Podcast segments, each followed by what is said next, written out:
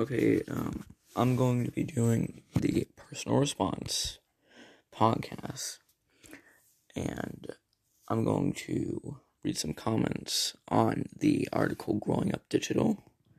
I'm going to share some of my own comments about those comments. Or just random things, I don't know.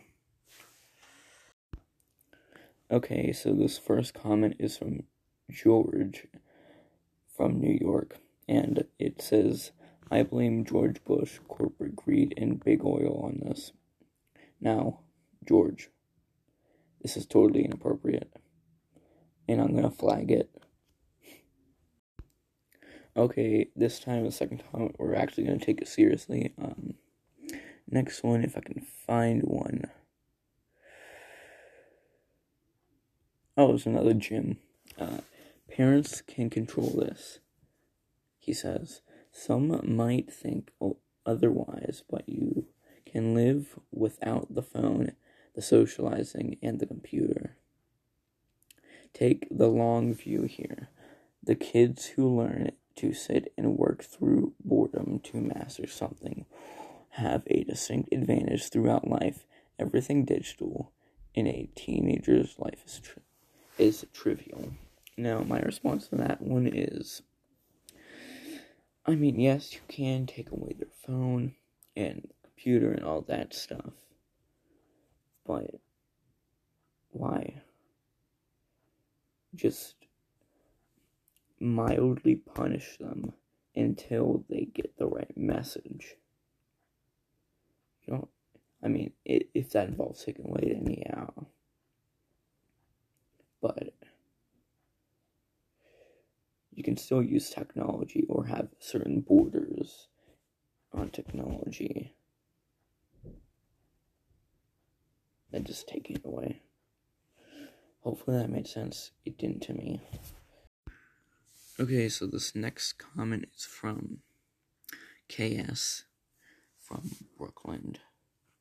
Today, even though no today, even before reading this article, I was talking with someone and they said my sister was thinking about getting seven year old niece a cell phone. Why?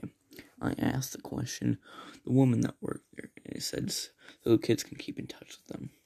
In that case, why don't just I think I'll just start a cell phone company that markets phones to parents. You can program in a, a limited num- a number of numbers they can call and it will dial 911. No texting, no online access, just a phone that calls to caretakers for emergencies. However, the give, given how most parents have to give Johnny and Jill everything everyone else has, I doubt it make a profit. Actually, they do have those phones already. They're called like dumb phones that they only have program numbers in them and 911. Look it up. It's a real thing. Please don't doubt me. Okay, I'm going to uh, wait. Gotta move my phone.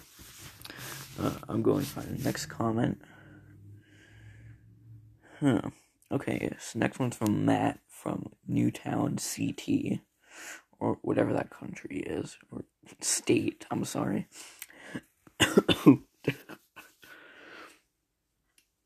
Part of the joy of reading the Times today is to see all of the comments and discussion it sparks among its readers.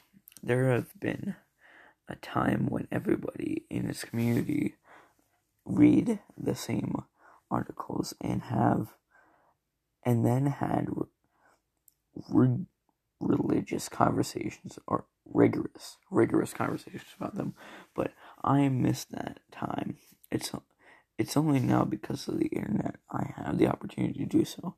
I'm grateful for that opportunity and grateful for you all take the time. To, stupid. Um, one thing has been lost. Um, so I'm just going to say from this comment. Why are you commenting this on the article? I don't know. Skip. Okay, this next comment is from unknown. I don't know.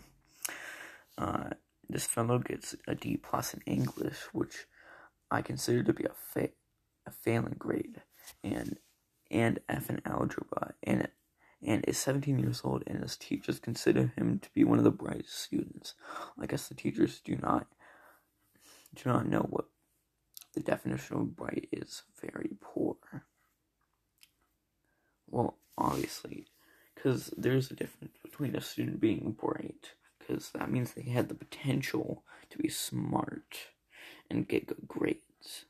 Doesn't mean he's getting good grades. It's because. So you're wrong. Probably wrote by Karen or something. Um, let's continue on because there's like multiple paragraphs of this. Um, I entered university to study computer science at age 16 and and had an A in mathematics, physics, chemistry, and a B in English, which is not my language. In the O level exams at University of London, well, probably, probably you're paying off your loan debt or you're privileged. Um, so, I have a niece, age 17, coming to Montreal from Macarico, about to enter university to settle to study civil engineering. She knows all about this computer stuff. Texting has over 90 marks, 90% marks in mathematics, physics, French, studies, etc.